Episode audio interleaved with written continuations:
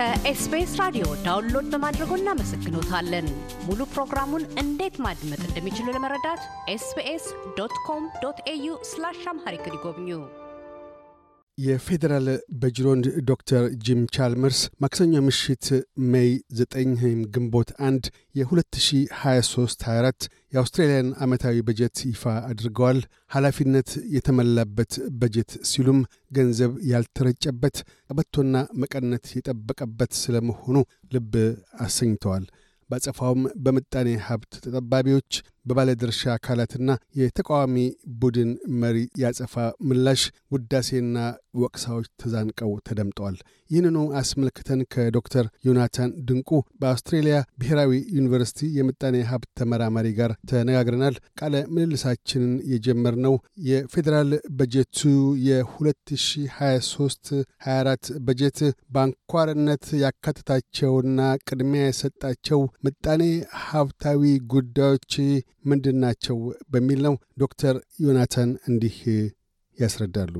አመሰግናለሁ ካሳሁን፣ ፕሮግራም ላይ እንዲቀርብ ስለጋበዝከኝ። ወደ ጥያቄ ስመለስ በጀቱ በእርግጥ ሰፊ ነው። የተዙ ራሱ በጣም ትልቅ ነው። ነገር ግን ጠቅለል ባለ ሁኔታ ስናስቀምጣቸው አንኳር አንኳር የሆኑ አንድ ስድስት ነገሮች ይኖራሉ። ግን ዋናው ፈረንጆቹ እንደሚሉት elephant in house is addressing cost of living ወይ ደግሞ የዋጋ ንረቱን የዋጋ ግሽበቱን የማረቅ ነገር ላይ ነው ትኩረት ያደረገው ብዬ ነው የማስበው። በእርግጥም በባለፈው ከምርጫቸው ጋር ወይም ስልጣን ላይ ያለው መንግስት ከምርጫ ጋር ተያይዞ አንድ ራሱን commit ያደረገው ፖሊሲ ነበረ። በተለይ care sector ውስጥ የሚሰሩ ሰራተኞችን ደሞዝ የመጨመር እሱም እንደ አንድ ትልቅ ነገር ነው በዚህ በጀት ውስጥ ያለው።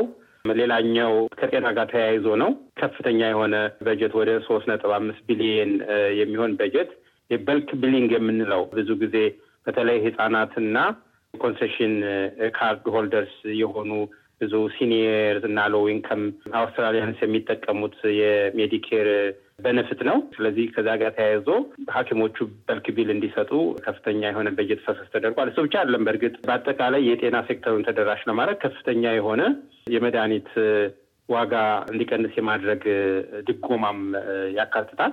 አነስተኛና ጥቃቅን ንግድ ወይም ደግሞ ስራዎች የምንላቸውም በዚህ በጀት ውስጥ ከፍተኛ ትኩረት ተሰጥቷቸዋል። በተለይ የኃይል አጠቃቀምን ወደ አረንጓዴ ኃይል ወይም ደግሞ green energy ወደሚባለው ቴክኖሎጂ move እንዲያደርጉ ለእነሱም የተለያዩ እቃዎችን energy efficient የሆኑ እቃዎችን የሚገዙባቸው ሁኔታ ለማመቻቸት ከፍተኛ የሆነ በጀት ዛጋም አለ።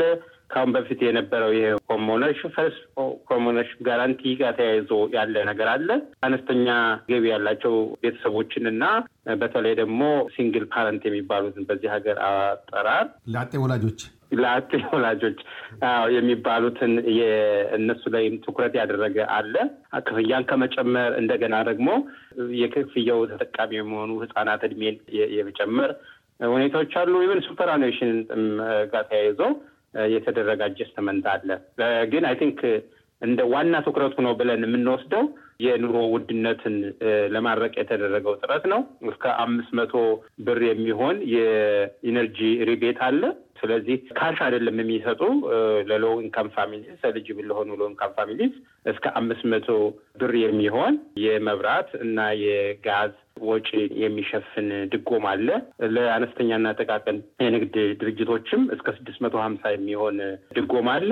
ስራ ለሚፈልጉ ወጣቶች even አዛውንቶችም በሁለት ሳምንት ወይም fortnightly ከአርባ ዶላር ለወጣቶች ለ senior ኦች ደግሞ ሀምሳ አምስት ዓመት እና ከዛ በላይ ለሆኑት እስከ ዘጠና ሁለት ዶላር በየሁለት ሳምንቱ extra ጭማሪ ይሰጣቸዋል።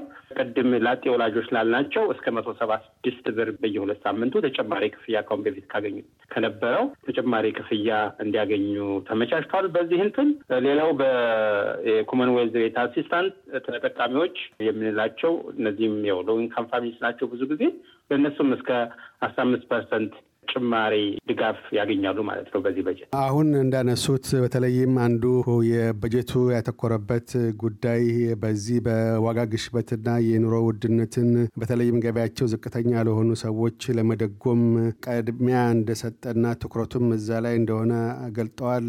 በተለይ በዚህ የበጀት 2023 24 አሁን ያነሷቸውን የዋጋ ግሽበት በኢኮኖሚው ላይ የሚያሳድረውን ተጽዕኖ አስመልክቶ ዝቅተኛ ገበያ ያላቸው እንደ ኢትዮጵያ ማህበረሰብ ወይም የመድብለ ባህል ማህበረሰቡን አስመልክቶ እዛ ላይ ተጽዕኖ እንዳያድር ለመቋቋም የወሰዳቸው እርምጃዎች አሉ በጀቱ ላይ። በመሰረቱ የዋጋ ግሽበት የሚነሳው ከሁለት በኩል ነው። ወይ ከአቅርቦት እጥረት አለዛ ደግሞ ከፍላጎት መጨመር ነው። ስለዚህ ይሄ መንግስት እንደ ስትራቴጂ አድርጎ የያዘው በረጅም ጊዜ አቅርቦትን መጨመር በእርግጥ የዓለም ሁኔታ ሊፈቅድ ይገባል። በአብዛኛው ምንጩ ያው ኮቪድ መጀመሪያ ከዛ በኋላ ደግሞ የራሻና የዩክሬን ጦርነት ተደርጎ ስለሚቆጠርም እሱ መፍቀድ አለበት። ነገር ግን የዚህ መንግስት ትኩረት የሆነው በአብዛኛው የዋጋ ግሽበትን የሚቆጣጠረው ሪዘርቭ ባንኩ ስለሆነ ወይም ማዕከላዊ ባንኩ ስለሆነ ትኩረቱ የመንግስት ትኩረት ምንድን ነው? ብዙ ጊዜ በተቻለ መጠን መንግስት ራሱ የሚያደርገውን ቀጥታ ወጪ መቀነስ ነው ግሽበቱ እንዳይባባስ ለማድረግ።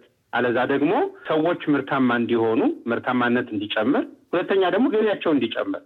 ገቢያቸው እንዲጨምርና የመግዛት አቅማቸው እንዲጨምር የዋጋ ጭማሪ ካለ ያንን መቋቋም እንዲችሉ የማድረግ ስትራቴጂ ነው ትኩረቱ ያለው መንግስት። እና በዚህ በጀት የምታየው አንደኛ ቅድም እንዳልኩት የሰጣቸው ድጎማዎች በተለያየ ሴክተር ደሞዝ እንዲጨምር ማድረጉ ለብዙ ወላጆች ወደ አንድ ነጥብ ሁለት ሚሊዮን የሚጠጉ ወላጆች አሁን በአዲሱ በ childcare subsidy ብዙ መክፈል ይገባቸው የነበረ የሚቀርላቸው ዋጋ እንትን አለ ወጪ።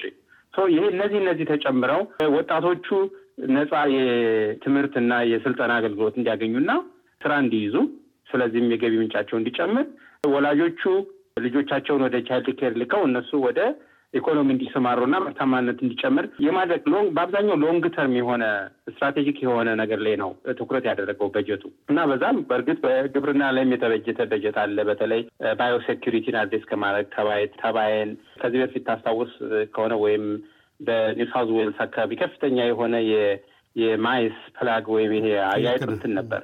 አዎ ሰው እነሱ ነገሮችን productivity ን የ agriculture productivity ን እና ምርታማነትን የሚቀንሱ ነገሮችን address የማድረግ ትኩረት አለው። ይህ በጀት እንደዚ አይነት ነገሮችን ጨምሯል። በአብዛኛው strategic የሆነ long term የሆነ ነው።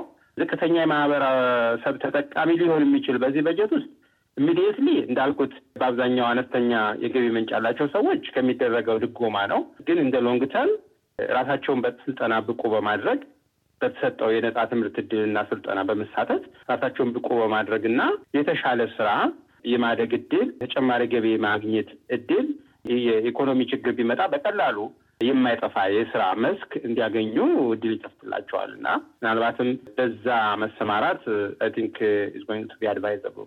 ካሳሁን በጀቱ ይፋ ከሆነ በኋላ በተለያዩ አተያዮች ከግራና ከቀኝ ይደመጣሉ። በአንድ በኩል በጀቱ በጎ ድጎማ አድርጓል በሚል ውዳሴ የሚያቀርቡ አሉ። በተለይ ከአረጋውያን ዜጎች ወይም የእኛ አብዛኛው ማህበረሰብ ከሚሳተፍበት የዚህ የ aged care ወይም የአረጋዊ ክብካቤ ኢንዱስትሪ አኳያ አስቀድም እንዳነሱት 15 percent ደሞዝ ጭማሪ ማግኘትን ተከትሎ፣ በሌላ በኩል ደግሞ መካከለኛ ገቢ ላላቸው ምንም የተደረገ ነገር የለም በጀቱ አልደጎመም ብለው ደግሞ ወቀሳ የሚሰነዝሩ ወገኖች አሉ። ቅድም እንዳነሱት በተለይ አሁን ያለውን የዋጋ ግሽበት ዓለም አቀፍ የሆኑ ኢኮኖሚያዊ አለመረጋጋቶችን አስከትሎ በመንግስት በኩል የቀረበው የ2023 በጀት ወዴት አዝምሟል ማለት ይቻላል?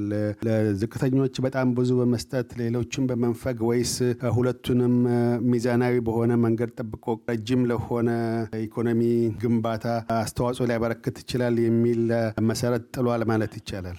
ካሳሁን በእርግጥ ትክክል I think ሁሌም ነቀፌታ ይኖራል፣ ሁሌም ሙገሳ ይኖራል። ምክንያቱም ሁሉም ሰው አንድን ነገር አይደግፈውም፣ ሁሉም ሰው አንድን ነገር አይቃወመውም። ግን ነባራዊ ሁኔታውን ማየት እና ከፖለቲካዊ መነጽር መውጣት ከተቻለ መንግስት በተለይ ብዙ መስጠት ነበረበት፣ ከዚህ በላይ መጨመር ነበረበት ለሚሉ ሰዎች ከዚህ የበለጠ ማድረግ የሚችል አይመስለኝም አሁን ባለው ሁኔታ። ምክንያቱም inflation ምንም እንኳን እየቀነሰ ቢሆንም የዋጋ ግሽበቱ still ከኮቪድ በፊት ከነበረው በላይ ነው። almost እጥፍ ነው ያለበት percentage ማለት ነው። ከሰባት percent በላይ ነው አሁን ላይ ያለው። ስለዚህ ከፍተኛ የሆነ inflation አለ። መንግስት ከዚህ በላይ handout ቢያደርግ ወይም ደግሞ ተጨማሪ ድጎማ ቢያደርግ ወይም ደግሞ ደሞዝ ቢጨምር በሌላ ሴክተሮች ላይ ማዕከላዊ ባንኩ immediately ወለድ መጨመር ሊኖርበት ነው ማለት ነው። ስለዚህ በዚህ በኩል መንግስት የሚያደርገው ነገር፣ በዛ በኩል ደግሞ ማዕከላዊ ባንክን ዋሪ ያደርገዋል። ነገር ግን አዎ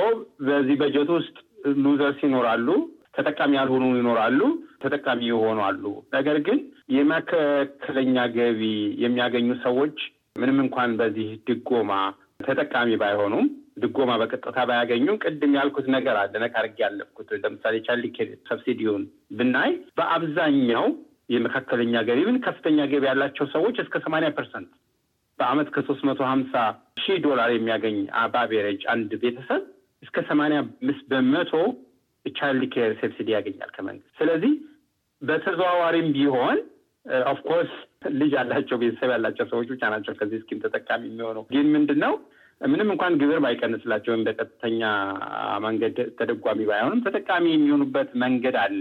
ነገር ግን ሁሉንም ማስደሰት አይቻልም አሁን ካለው ነባራዊ ሁኔታ አንጻር። ምክንያቱም መንግስት ግብር ልቀንስ ቢል ለእነዚህ ሰዎች ወይም ተጨማሪ ድጎማ ላድርግ ቢል በቀጥታ የዋጋ ግሽበቱ ጋር implication ይኖረዋል። even እንደዚህ ሆኖ ራሱ ትልቁ ፍርሃት ምንድን ነው?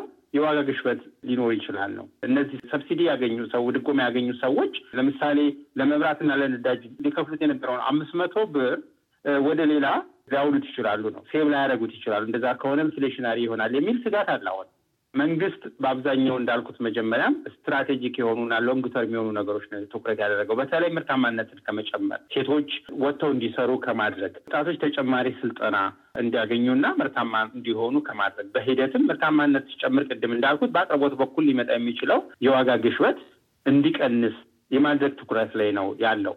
በእርግጥ የተሻለ ነገር ሊያደርግ የሚችላቸው area ዎች አሉ። for example think በሚቀጥሉት ሁለት ሶስት ዓመታት ውስጥ ወደ አንድ ነጥብ አምስት ሚሊዮን የሚሆኑ immigrants ይመጣሉ ወይም ይገባሉ ተብሎ expect ይደረጋል። so ምንድን ነው housing ላይ ያለው ትኩረት አነስተኛ ነው አሁን ባለው በጀት ውስጥ።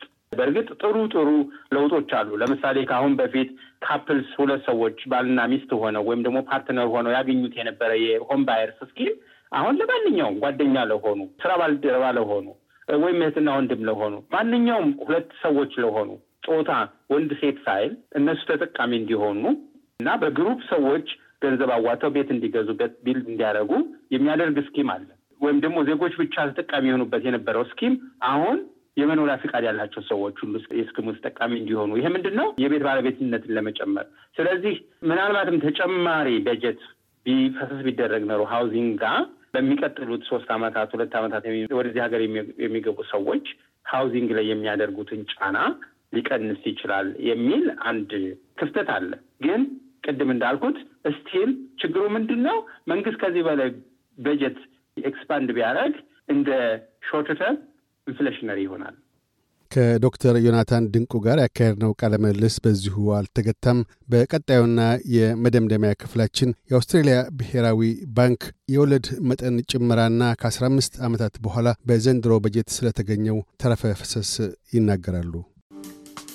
እያደመጡ የነበረው የኤስቢኤስ አማርኛ ፕሮግራምን ነበር። የፕሮግራሙን ቀጥታ ስርጭት ሰኞና አርብ ምሽቶች ያድምጡ። እንዲሁም ድረገጻችንን በመጎብኘት on demand እና በኤስቢኤስ ራዲዮ ሞባይል app ማድመጥ ይችላሉ። ድረገጻችንን SBS dot com dot au Amharic ን ይጎብኙ።